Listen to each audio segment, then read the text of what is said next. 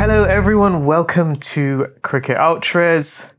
This is Arun Sudhaman. The Ultras, of course, are in lockdown, and I'm happy to be joined today from their isolation recording studios. Darren Burns, how are you, Darren? I'm good, Arun, in my isolation studio in Singapore. Just shadow batting. Shadow batting, yes, absolutely. And Toby Doman. Toby, how are things? Very good morning. I'm all right. I'm feeling quite hirsute. Just for just for listeners, um, there's been some haircuts going on in lockdown, shall we say? I'll leave it at that. But yeah, I'm very good. Thank you. I've gone for the full. Uh, what is it? Usman Khawaja, Viv Richards. I think you're, you're outspoken to your coach a bit, aren't you? Do you ever get a bit outspoken with Paul? Yeah, Paul's the Ju- Paul's the Justin Langer of the uh, of, of, of the company I work for. He often goes barefoot and swims in the ocean and meditates. the Earth as well? and and we have elite mateship is one of our values. Right. Core values. one of our core values. By the way, we should say I've been I've continued watching the test. I think last time we talked about it. Toby, have you watched it yet? I haven't. I'm I'm still trying to sort out my um, my snide Amazon um, membership, so I haven't got it yet. But sorry, uh, Amazon. I will pay for it. Sorry if anyone's listening from Amazon. I'm sure you will, Toby. There's, there's obviously no other way to watch it other than paying for it. Yeah. So that, that that much is is clear. So I, I still haven't got to. I've just got to them. They've arrived in England. Oh, the, the World Cup. That was it. That was interesting. It was quite a rose tinted review of Australia's World Cup campaign. I saw the clips of, uh, of of Steve Smith being being hit. Uh, that's what I saw on, on YouTube, and, and that was pretty cool. Actually, that was really impressive access from from a viewer's perspective. You know, right in the heart of the changing room. I don't think I've ever seen that before, and uh, it's pretty cool, right? Yeah, we we actually that was what stood out when we discussed it on the last podcast. The the access is incredible, actually. Yeah, I think if you if you look at the kind of the test at the uh, Lords, that whole in- incident, they, they ca- capture it very well, and also the Headingley test, obviously, as well, inside the dressing room, as those last couple of overs are bowled when Ben Stokes finally gets England over the line. It's, it's quite amazing footage, and you really get a sense of being a fly on the wall. It's, it's really, really well done. Tell you who has emerged as the star of the show for me, though.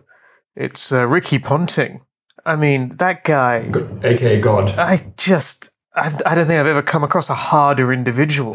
Did you see the bit where he sprays David Warner? yeah. yeah. Yeah, he just. He's just. I mean, imagine him being your coach or your or your parent. I, I just. I mean, he. Yeah. He. What a what a player he must have been. You can kind of see how. I mean, he never lost a World Cup. f- Actually, no, he did lose a World Cup final in '96. He didn't lose much, and you can see why. Intense. Very intense. I think Justin Langer is probably a little bit more mellow, and may, maybe a better coach. I like Ponting as a commentator too. I think he's really he's he's very um, he's, he's not overly partisan, which I think sometimes is a bit of an issue with modern day commentators. He's a, he's a very thoughtful guy. I don't know. Is he is he positioning himself as to a grandee of Australian cricket in the next ten years? He seems to be moving that way.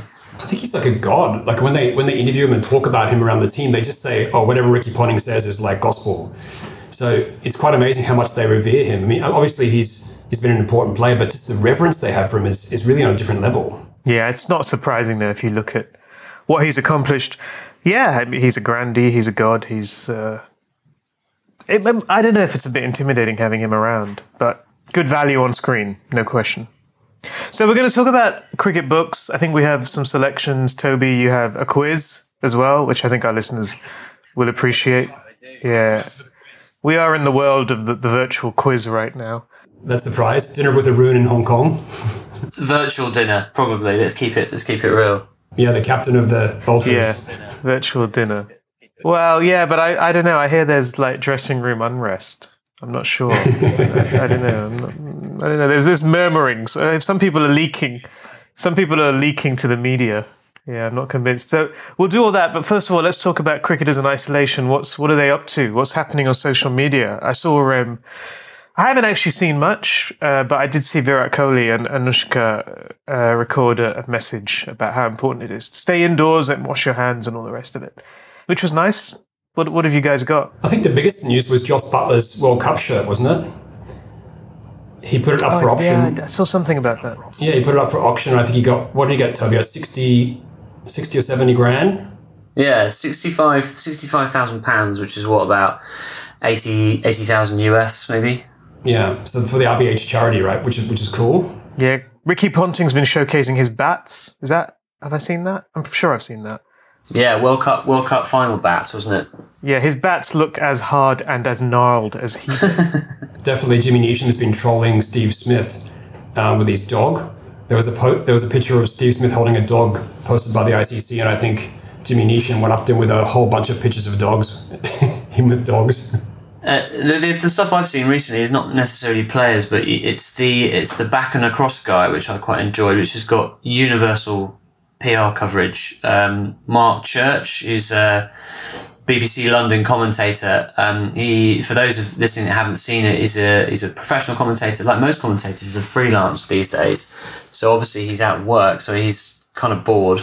And so he's manufactured uh, this rather interesting look, look back at key cricketing moments with his uh, nine year old daughter, who's often with him, also with the comms headphones on, looking quite bored, doing her homework, drinking some lemon tea.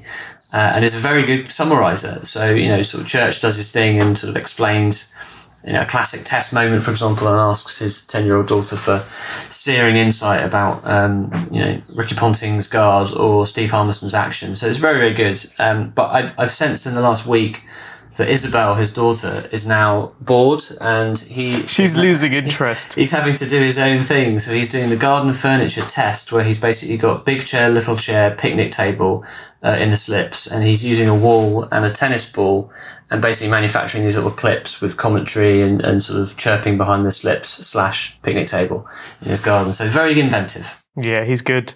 Have you seen the um, guy playing cricket in his living room and using a treadmill Hmm. to replicate running between the wickets? I have. Good, good. He's very good between the wickets. That guy.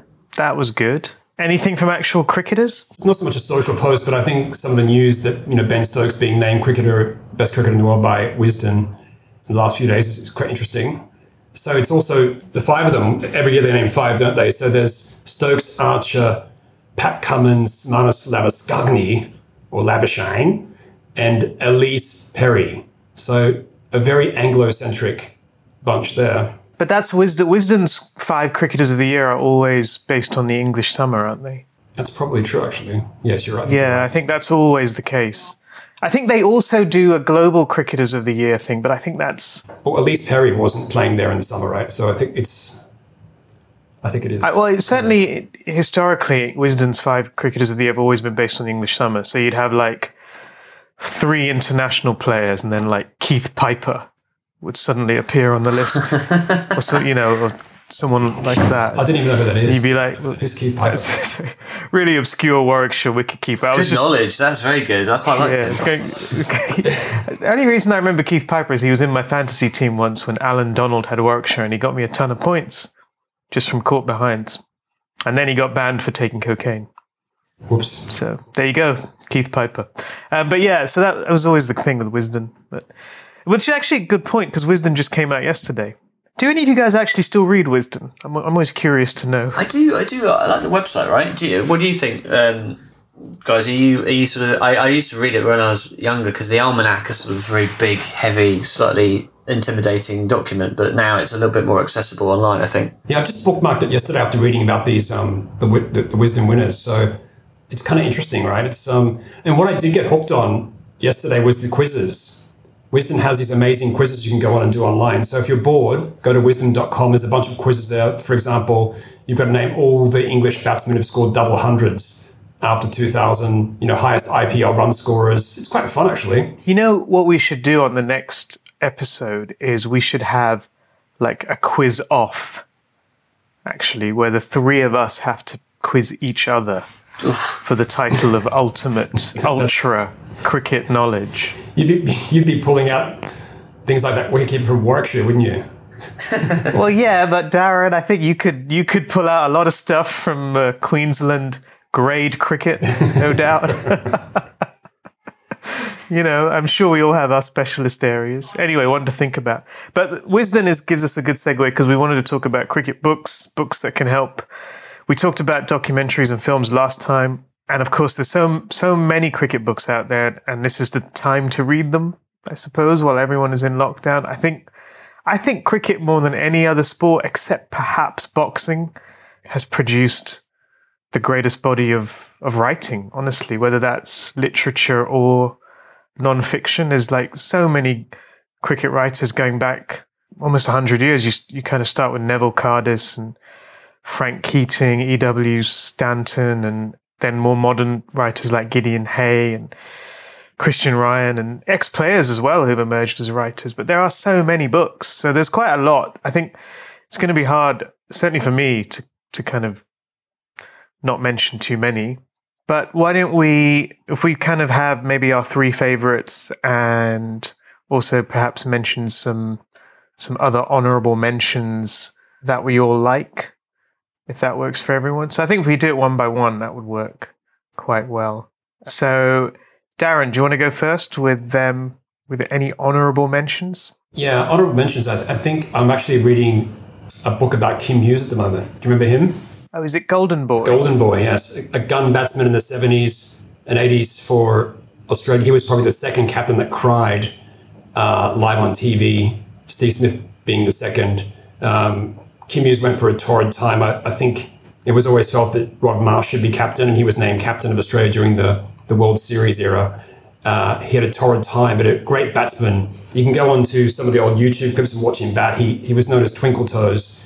Um, and really an amazing player of spin and fast bowling. He, I remember seeing him at the MCG once score 100 not out against the West Indies.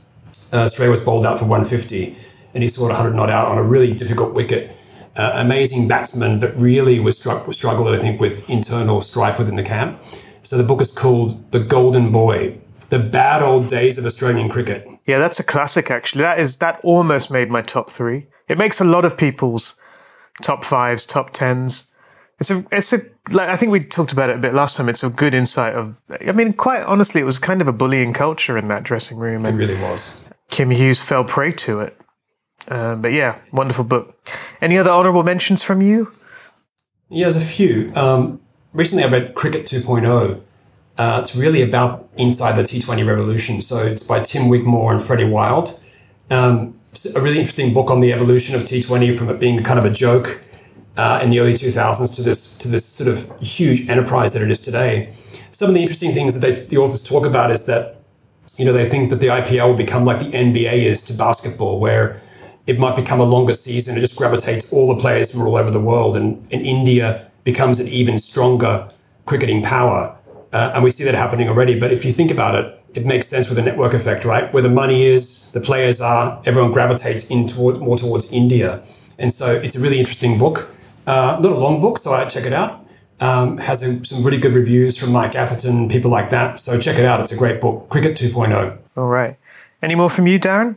Am I going to name my favorite, or am I going to name my a few more? No, we'll do. We'll just do the. We'll do our HMs first, shall we? And then we'll move on to the top. One three. of the most interesting books I read a while ago, I think maybe almost ten years ago, was Darrell Hair's book. Um, if you remember, isn't this in your top three? The Umpire um, Darrell Hair. Oh, how, how can we forget Darrell Hair? So Darrell Hair had two main claims, well, three main claim to fame. First of all, he no-balled Murali in 1995 in Australia, which surprised a lot of people because he'd been playing for quite a while. And his gut feeling was right, of course, Bill Lawry. They were quite incredulous. He, he called a few no balls, I think, first up. Uh, people weren't sure what he was calling no balls for. Was it a back foot no ball, a front foot no ball? And they realized it was for throwing. So that was his main claim to fame. Yeah, they, they walked off, didn't they? The Sri Lankan team. They walked off the pitch. I, am not sure, but in 2006, if you remember in England, in the Pakistan England game. Oh, yeah. Inzamam. They walked off. They didn't return. That's right. They didn't return it's after tea. Right. I mean, because everyone's written, he's, he's almost been ostracized in the media and everyone's blamed him for the call, but actually, all the umpires agreed that the ball had been scuffed up unnaturally. Um, he claims that he looked at the ball 15 minutes prior and it had been quite smooth then he looked at it 15 minutes later and he showed the other umpire, Billy Doctrove, and they obviously they, they thought that it had been tampered with. There was big scuffs out of the side of one of the sides of the ball. So what happened was there was bad light offered, I think. There was a five run penalty, sorry. Then bad light was offered before tea. And so they asked the, the Pakistan players to come out after tea. They refused to take the field. Uh, and then it talks all about the shenanigans that went on with the ICC and the ECB um, on how to get the game restarted. Because obviously, if you don't take the field, They were warned three times, didn't take the field, therefore the game is forfeited. But the powers that be were trying to call him to get them to overturn their decision, which they refused to do. Because according to the laws of cricket, once you forfeit the game, it's forfeited. You can't restart the game. Um, and obviously, he was he was stepped down as, a, as an umpire the next year. Um, and it goes through all that. But, but recently, I found out last night when I was doing a bit of research, which is unusual for me, um, that he was actually convicted of stealing recently.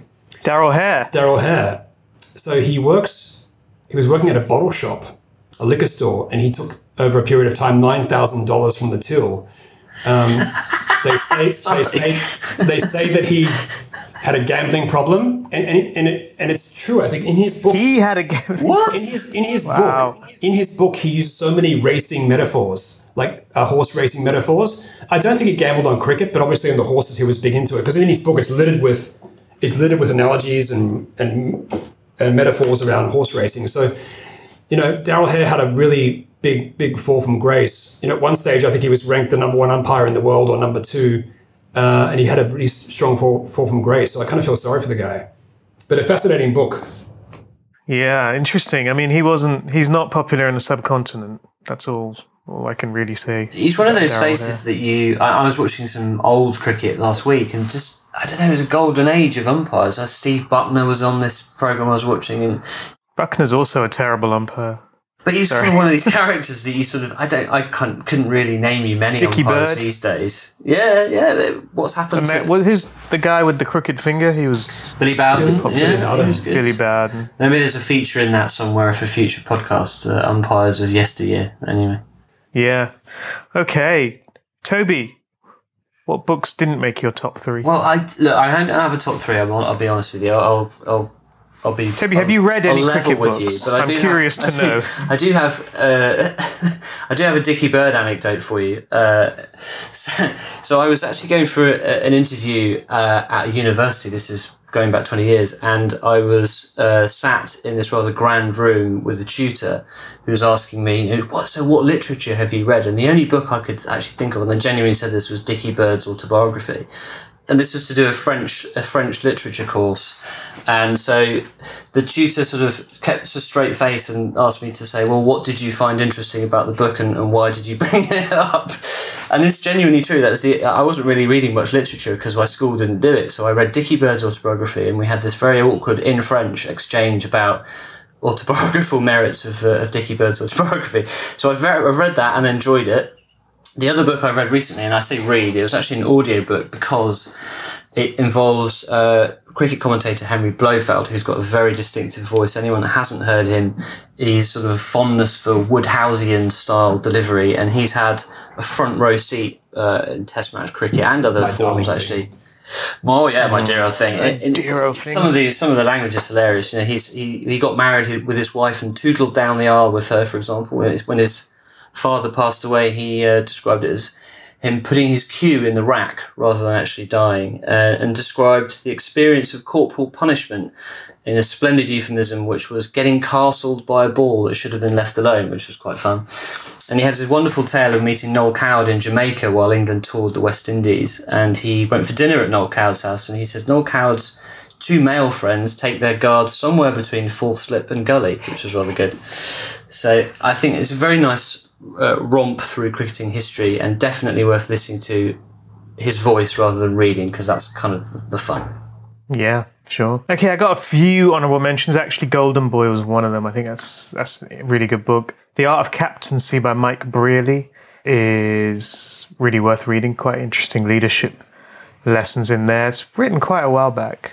There's a, a book by Osman Samiuddin called The Unquiet Ones about Pakistan cricket. It's probably the best book on Pakistan cricket that I've read um, and does a good job of kind of, I think, showcasing the kind of unpredictability and and um, talent and and passion and madness in Pakistan cricket really well.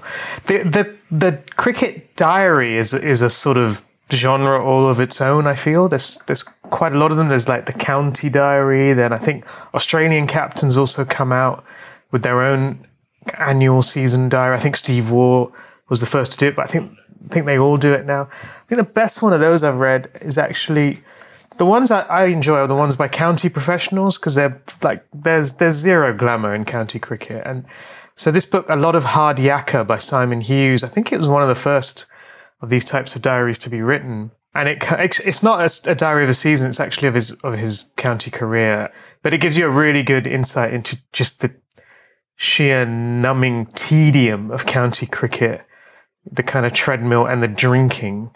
But it's actually a lot of fun. He's a very, very good writer, Simon. He's very funny. He wrote several books after that. This one, I think, with diminishing returns. Another good one on the same theme is um, Pringle. What's his name? Derek Pringle? Yeah, his autobiography came out, I think, last year and that was really good as well. I'm pushing the boundaries. Yeah, it's basically all about. I mean, he played for England, so he has some good tales. Ian Botham features a lot, ton of drinking in it, county cricket, and Derek Pringle is quite an interesting guy, quite unorthodox. You know, was really into music, sort of left wing. Didn't really fit into cricket in the '80s.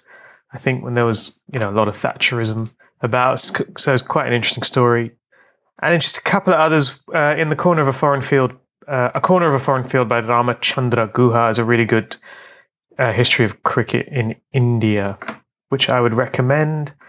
I mean, there's tons more, but I think that's probably enough for for that list. So, Darren, tell us your your top three. What's what's your favourites? Well, I think you know, a couple. I, I also like The Art of Captaincy by Mike Brearley. I think it's a great leadership book.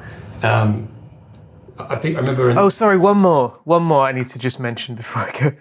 The Cricket War by Gideon Haigh, which is. Have you read this, Darren? Yes, I have. In fact, I think it's a documentary as well. And this is a documentary, but I haven't watched the documentary. But uh, yeah, I've read the book. Brilliant, brilliant book. The inside story of Kerry Packer's World Series cricket.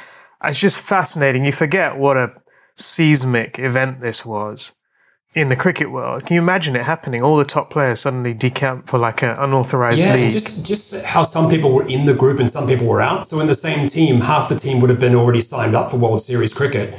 They couldn't talk to the other players, and it created this huge divide amongst the teams. Right? Huge divide, and just the level of detail in it and the planning that went into it. I mean, it's it's a brilliant book. I mean, Gideon Haigh, I think, probably is the best cricket writer of the last twenty five years weirdly, none of his books made my top three, but The Cricket War is excellent. His book on Shane Warne is really good. There's one that he did a history of like a spin bowler, which is also really good. But anyway, sorry, I was interrupting you. Please continue. No worries. My top three: The Art of Captaincy by Mike Brearley. I think it's a great, great book. You, you talked about it earlier. I think once Ian Botham described Brearley as having a degree in people. So he's probably one of the best man managers there was as a captain. Um, not the best player, obviously, but really had a good understanding of the game and how to get the best out of people um, particularly some combustible personalities like Botham. So that's a great book. Then, you know, a little bit of recency bias, I guess. Um, the two books on the Newlands ball tampering incident, one by one called Steve Smith's Men by Geoff Lemon, the other one is Crossing the Line by Gideon Haigh. I think they're both worth reading. Geoff Lemon's is much more of an eyewitness account, I guess more poetic and comedic, full of metaphor. It's quite interesting and, and fun to read. He was actually there on the day. The other one is a more forensic approach by Gideon Haigh, who interviews about 50 players, ex players, to try and come up with why the thing went down as it did. So both are, are interesting reads. Have a look at both. And I think. I've read the Geoff Lemon one. It was gripping. I thought what was really interesting about Geoff Lemon is the context. He goes into the backgrounds of the Australian players. The stuff on David Warner is really interesting, and the culture in the team. He really, I think, nails it. Yeah, and he just the way he describes some of the, some of the some of the um, some of his metaphors are great. I mean, there's a Mitch Marsh one where he says Mitchell Marsh is about Mitchell Marsh facing spin. He was at Clydesdale trying to pick blackberries with his teeth. That's a good way to describe Mitch Marsh. Really, he's like a Clydesdale, this big horse, big solid unit, you know, trying to be finesse finesse these spinners. But yeah, it's definitely worth looking at. He also has a great section on, you know, how Candice Falzon was totally dragged through the mud by the media, by the crowd, um, totally demonized. Um, David Warner's wife. That's where I first saw the phrase "chemical brothers" in relation to the to the Marsh boys, as well, which is um, which I will never forget. Such a gr- great description of them. And I remember Haigh getting Haigh being interviewed, and he said that there was this whole review done by the um, by the Australian board, wasn't there, after after Oh yeah, the review. and then yeah. his was much cheaper, much quicker, and probably much more accurate than theirs. Yeah, and but I don't know about the Gideon Haigh book, but Geoff Lemons is also really good on the the corporatization of the Australian Cricket Board, which is, you know, in a way that you can see that in the test as well. I mean, that's that's an interesting story, Yes, for sure. i- you know, on its own. Got a number one? Um, that, that, that's, that's kind of one and two. Just rec- it's a bit recency bias, I guess. But the other one is is I discovered my dad pulled up for me last time when I was back in Australia. These cricket books, I used to have as a youngster, and there's one Test cricket was published every summer in Australia. It has this great photos and captions and handwritten score sheets and sort of summaries of all the Test matches that happened over the summer. This one is from 1979-80, of course, just after World Series cricket. Um, so you see a lot of the players. I, I told you before we went on air about the great picture of Greg Chappell chasing a streaker at the MCG, and the caption reads, "A streaker to Greg Chappell is like a red rag to a bull." Very interesting stuff. Bit of memorabilia. Greg Chappell is the bull in this metaphor. Such a great batsman, though, wasn't he, Greg Chappell? Go online and watch some of his innings against the West Indies if you're bored. But such a such a stiff seems like such a stiff whenever you see him, whenever he's in person. Don't know. Doesn't seem like the most personable guy. So those are mine. Yeah, cool. It's so funny with cricket books, though. I, I was I, I remember this book I used to read when I was a kid, and it was a it was a book that replaced. It was a book about cats that play cricket. So it was like a cartoon book, and it took the names of players and turned them into cat names. So like Mike Gatting was Mike Catting, and this was a really fat cat Shane that could bat well. Yeah, exactly. Shane Clawn. There was Ven- Venkat, as you might expect, and you know, etc. So that uh, that one sticks in the mind. It's another book I just wanted to slip in before I get to my top three. Balham to Bal- Bollywood, Darren. We we discussed this last time. We were talking about Lagan. This is the book by Chris England, who played like a bit part role in Lagan, the movie. Toby, maybe uh, you're not familiar with cricket books, but maybe you're familiar with cricket movies. The Bollywood film Lagan, which is about, which is like, I don't know if you've you've seen it or heard of it, but it's a kind of an epic. It's on, it's on Netflix. India. You can watch it. it's on Netflix. It's about India vanquishing the the, the despicable English uh, on on the cricket field. Throwing off their yoke. And this guy, Chris England, plays a bit part. But the best bit about it is, you know, he's right. It's this production in the middle of the desert in India, and he's a kid. You know, he's a guy from Surrey, an actor who also plays amateur cricket. So there's all the fish out of water stuff, which is great. But the whole book is basically leading up to um, a match between the Indians on the production team and the English uh, on the production team, and it's quite interesting. And um, I think the English win in the end. So uh, yeah, just despite that, it was still a good book. Right, so my top three, I have War Minus the Shooting by Mike Marqusee, who is, I think he's an American, which is really weird. Uh, but he's written some good cricket books. He wrote wrote one called Anyone But England, uh, which is a book me. about how I like it already. yeah, you you would love it, Darren. I mean, I loved it. I fell in love with it just from the title. it's basically a book about how in the Commonwealth people just want anyone but England to win, and he wrote a whole book about it, which is fantastic. But War Minus the Shooting though is about the '96 World Cup, which I think, and what it does really well is it captures that moment in cricket history when India just kind of suddenly accelerated and exploded as a cricket market. Star TV, that World Cup was, I don't know if you remember it, but it was quite crazy in a way. And that was the World Cup where they refused to play in Sri Lanka, right? Because there were bombings. And then Sri Lanka ended up winning the final against Australia in a huge upset. And it was kind of a coming of age. It's, it's just a really good book that brings to life that World Cup, the rivalries, Anil Kumble taking a bunch of wickets, right? I think he was the highest wicket taker. Anil Kumble did well. India uh, lost to Sri Lanka in the semi-finals. Didn't complete the match because the crowd at Eden Gardens started rioting. You know, Tendulkar was in his like absolute prime. It's ju- it was a really, and you think of all the players in that tournament. I mean, it's like a, uh, you know, West Indies. I think were really good at that point still, uh, and it's just a really, really gripping kind of read about the tournament, about India's emergence, about the rivalry with Pakistan, about Sri Lanka, about the role of Australia and England. A really good, probably the best book I've read on the geopolitical aspect of cricket. So that's probably my number three. My number two is Rain Men. I'm really surprised neither of you have read this because as club cricketers, as amateur cricketers, this is the greatest ever book about club cricket, and hence it's called Rainmen, uh, because you all know the role rain plays Yeah. in uh, in amateur cricket.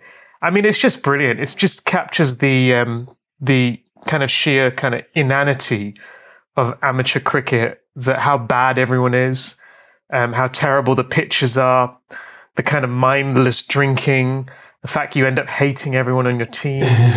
um, you know, it, and he, you know, all the characters in the team, everyone that's played club cricket will recognize them. There's like, there's the opening bowler who maybe once was was brisk, but now can barely crack 45 miles an hour. There's, you know, the batsmen who average less than five, um, and, and and maybe have one shot that they can unfurl, you know, every two weeks or so. And just the fact that people do it year after year after year. I mean, it's brilliant. He's a wonderful, wonderful writer. He's a journalist.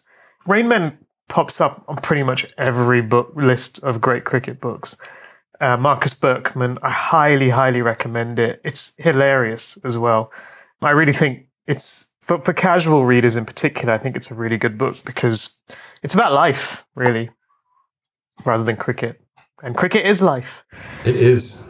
And my number one, finally, again, another book that often comes top is Beyond the Boundary by C.L.R. James. Quite an odd book, a little bit heavy, but actually, so it's a book that combines uh, West Indian nationalism, communism, race, and cricket. And it, it does sound, I mean, that kind of combination. I remember when I started reading it, I remember thinking, well, this isn't going to be much fun. You know, there's a lot of stuff about colonialism in there. But it's actually really accessible and it's brilliant. It's utterly brilliant. And it's a wonderful history of West Indian cricket. The actual portraits of the cricket players from kind of Walcott to Worrell and Weekes and, you know, Clive Lloyd and others are fantastic.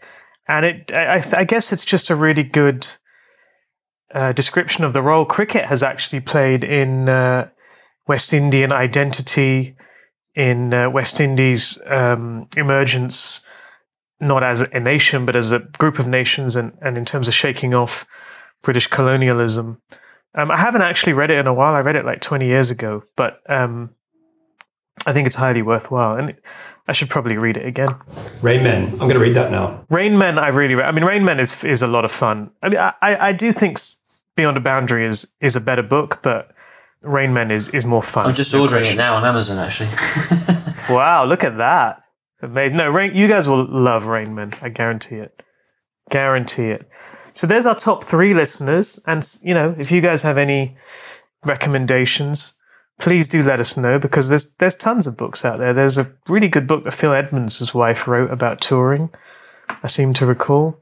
Can't remember the name. I mean, cricket tours themselves are always kind of fertile ground. Yeah, especially ones with lots of incidents going on. Yes, indeed. Toby, now is your moment. Well, I mean, we, we've talked about the the good side of cricket literature. There's a lot of bad, and the bad comes in the form of biographical titles. I think there must be like a sort of fortune cookie machine or something that, that churns them out. So I've got a selection of very exciting biographical titles, uh, and then I've got some tests for you. So let me, shall I run through some of my favourites that I managed to find from the last forty years? Yeah. Um, Please do. so Menace, the autobiography, which is 2003 blockbuster by Dennis Lillee, enjoyed that. Um, Dennis the there's Menace. obvious, yeah. There's obviously a lot of fertile ground if you're an opening batsman. So Mike Atherton went with opening up in 2003, very clever. Um, Oh, I've got that right here. It's yeah. a good book. A little bit of lack of creativity from Mr. Akram, who went with the title Wasim in 1998, just simply Wasim. Better than Waz, though. Two books here from Darren Lehmann. Uh, 2004, Worth the Wait, followed by a very heavyweight 2016 contribution simply titled Coach, which I quite liked. Darren Lehmann's written two books. Yeah. Yeah, which worth the wait, I'm sure. Are are we sure he's read two books? Ooh, that's very mean. That's libelous. Uh, 2012, his uh, esteemed sort of countryman uh, Shane Watson went with, can you guess, Watto? Henry Olonga, this is a nice one. Blood, Sweat and Treason, which is a, a quite a dark story actually around Henry Olonga. It's worth a, worth a look into his story. It's a good one. That, yeah, that's an interesting one. 2011, Speedster from Pakistan, I think Rawalpindi, Shoaib Akhtar, Controversially Yours, um, which is quite nice. And my favourite, I think this is 1998's contribution to literary history from Devon Malcolm. You guys are history! Exclamation mark. Which I think is great. Written by a 10 year old. Did he actually say this? I don't know. It's written by Patrick Murphy and Devon Malcolm. Apparently, it says. And then just one little. There's a grouping. I think if you're if you're a wicket keeper, you've got a really seriously narrow bunch of words to to, to put your title to. So the gloves are off. Matt Prior. That was obviously my life in cricket. Um, my family's keeper, Brad Haddin, 2017. Oh, my family's keeper. uh, and happy birthday, 58th birthday yesterday to Mr. Alex Stewart, who came up with Playing for Keeps in 2004. no. hey, I forgot the Kevin Pietersen autobiography. I mean, that's a classic. that is good. Just whole chapters where he just, I mean, just takes down people he doesn't like in the England cricket team. I think it, I think Matt Prior comes in for the harshest treatment.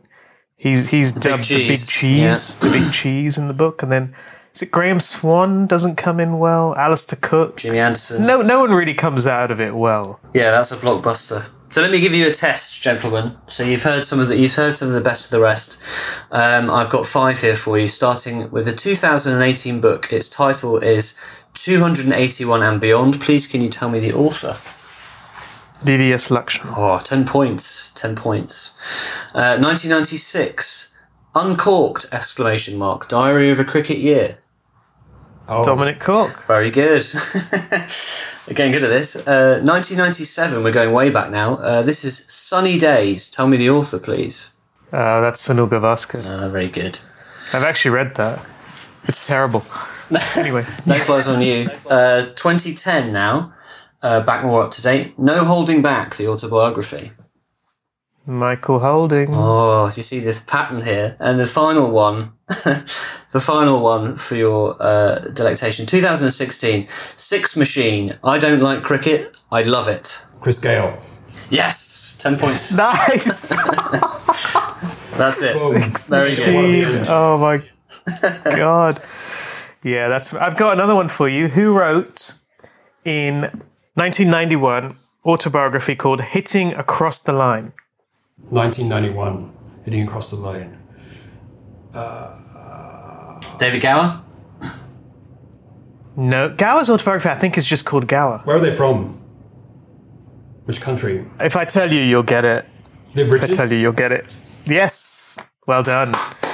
Here it is. It's not the best autobiography. It's got a chapter in it though about um, Viv's reputation.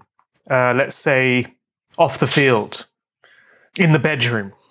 That let's just let's just describe it. And uh, you know, he said that it was just part of his life as a cricketer. He had many opportunities, and uh, he he took many of them. Hitting across the line in the bedroom and on the pitch. That's clever. Yeah, it's it's quite a chapter, especially when you're like a, a kid reading it and you come across this chapter that has nothing to do with cricket. There's one book I want to read. I, I just came across it looking up, you know, interesting cricket books. It's called one word, wasted question mark. Oh, is that Herschelle Gibbs? It's by Paul Smith. Now, not Paul Smith, the designer, but Paul Smith was part was an all rounder, a part of Warwickshire's all round, all round, all sorry, all conquering Warwickshire side of the mid '90s. 90s. They had a reputation for partying hard and playing hard. Well, that that was also Keith, the Keith Piper era and Brian Lara. And Dermot, and Dermot Reeve as well. Yeah, he was banned for two two years for for failing a drugs test in '96. Looks kind of interesting though. Wasted. They all did. That would be quite a night out with the Warwickshire lads. One of the worst titles I saw too. You'll probably get this one straight off the bat. Driving Ambition. it's not Virat Kohli, is it? No, Okay. he's an Englishman. Well, kind of Englishman, I guess. Oh, kind of Englishman, Tony Greig. No. So it's, it's like a South African or someone who's became English. Yes. Yeah, I don't know. Andrew Strauss. Yeah. I'm I'm never going to read Andrew Strauss's autobiography. Neither am I. I'm just going to tell you right now. Just with that, just with that title, Driving Ambition, it turns you right off, doesn't it? Straussy. Uh, I'll tell you a good one. Coming back to me. That's Roscovic, right? Yeah, that's a good book. Yeah, I heard that's good. That's a I have to read yeah, that's a good book. Playing it my way. Could be anyone. That could be anyone. You can't Google it. it. Playing my way. Yeah. Um, Oh, Sehwag. Virender Sehwag. no, it's um, close. His opening Don't, part. don't, uh, oh. Sachin Tendulkar. Oh, okay. It must be a very boring book, is it? I've not read it. Apparently, though, he uh, he doesn't pull his punch. It, it is quite boring, apart from the section on Greg Chappell, where Sachin doesn't pull his punches. One of the funniest things I listened to, I was listening to another podcast the other day, Don't Make Fun of Me, and they were talking about the ball of the century. And they did a phone interview with Mike Gatting, who was eating a piece of toast at the time. And he's on the phone talking to them, to Simon Hughes, I think. And he's actually eating. You can hear him going, Yeah, it's just. It's like- and they made a big joke of it. It's like, you know, we always make fun of Mike Gatting at the buffet. It's true. He can't even help, help himself for 10 minutes on a phone interview. Munching down Well, the there, was a, there was a comment after after that ball, and someone I can't remember said if it was a cheese roll, he wouldn't have let it go past him. So Yeah, yeah, yeah. I, I, I do remember that. Would have got his foot across. All right, here, here's one for you. Underneath the Southern Cross. Oh, that's is that Gilchrist or Hayden? No. uh, Hussey, Yes, correct. Ah, Huss. It is Hussey, Mr. Cricket. Mr. Cricket. Okay, here's a good one. Start the car. oh Bumble, Bumble, correct. David Lloyd. Standing my ground. Gosh, we could do this forever.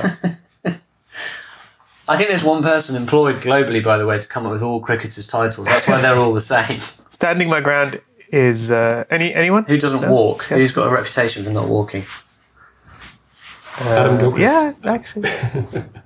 Steve Waugh. No, Matthew Hayden. Oh yeah, I am not surprised. A clear blue sky. That's- Doesn't make any sense. This one. well, fi- fielding a third man, you know, during the summer or whatever, it's looking up at the blue sky.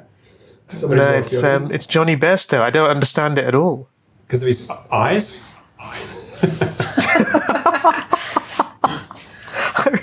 That is quite funny. Doesn't make.